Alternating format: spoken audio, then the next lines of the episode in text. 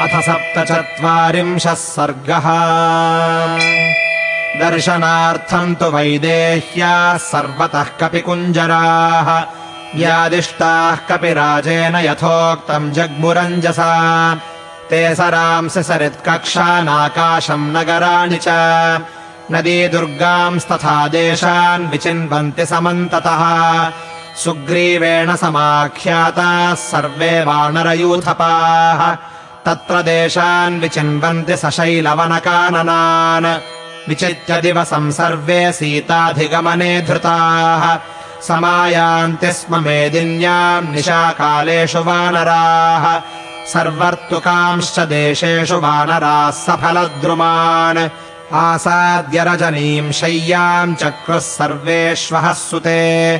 तदहः प्रथमम् कृत्वा मासे प्रस्रवणम् गताः कपिराजेन सङ्गम्य निराशाः कपिकुञ्जराः। विचित्य तु दिशम् पूर्वाम् यथोक्ताम् सचिवैः सह। अदृष्ट्वा विनतः सीता मा जगाम महाबलः। दिशमप्युत्तराम् सर्वाम् विविच्य स महाकपिः आगतः सह सैन्येन भीतः शतबलिस्तदा।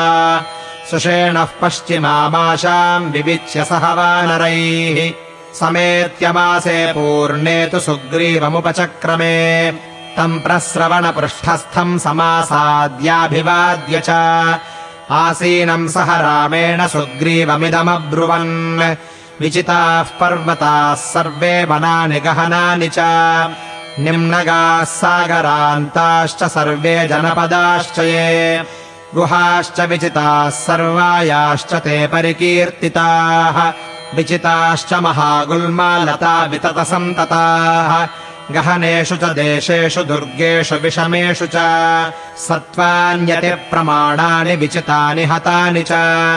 ये चैव गहनादेशा विचितास्ते पुनः पुनः।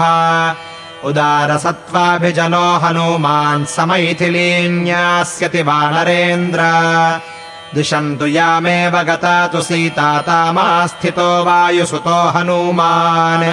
इत्यार्षे श्रीमद् रामायणे वाल्मीकीये आदिकाव्ये। किष्किन्धाकाण्डे सप्तचत्वारिंशः सर्गः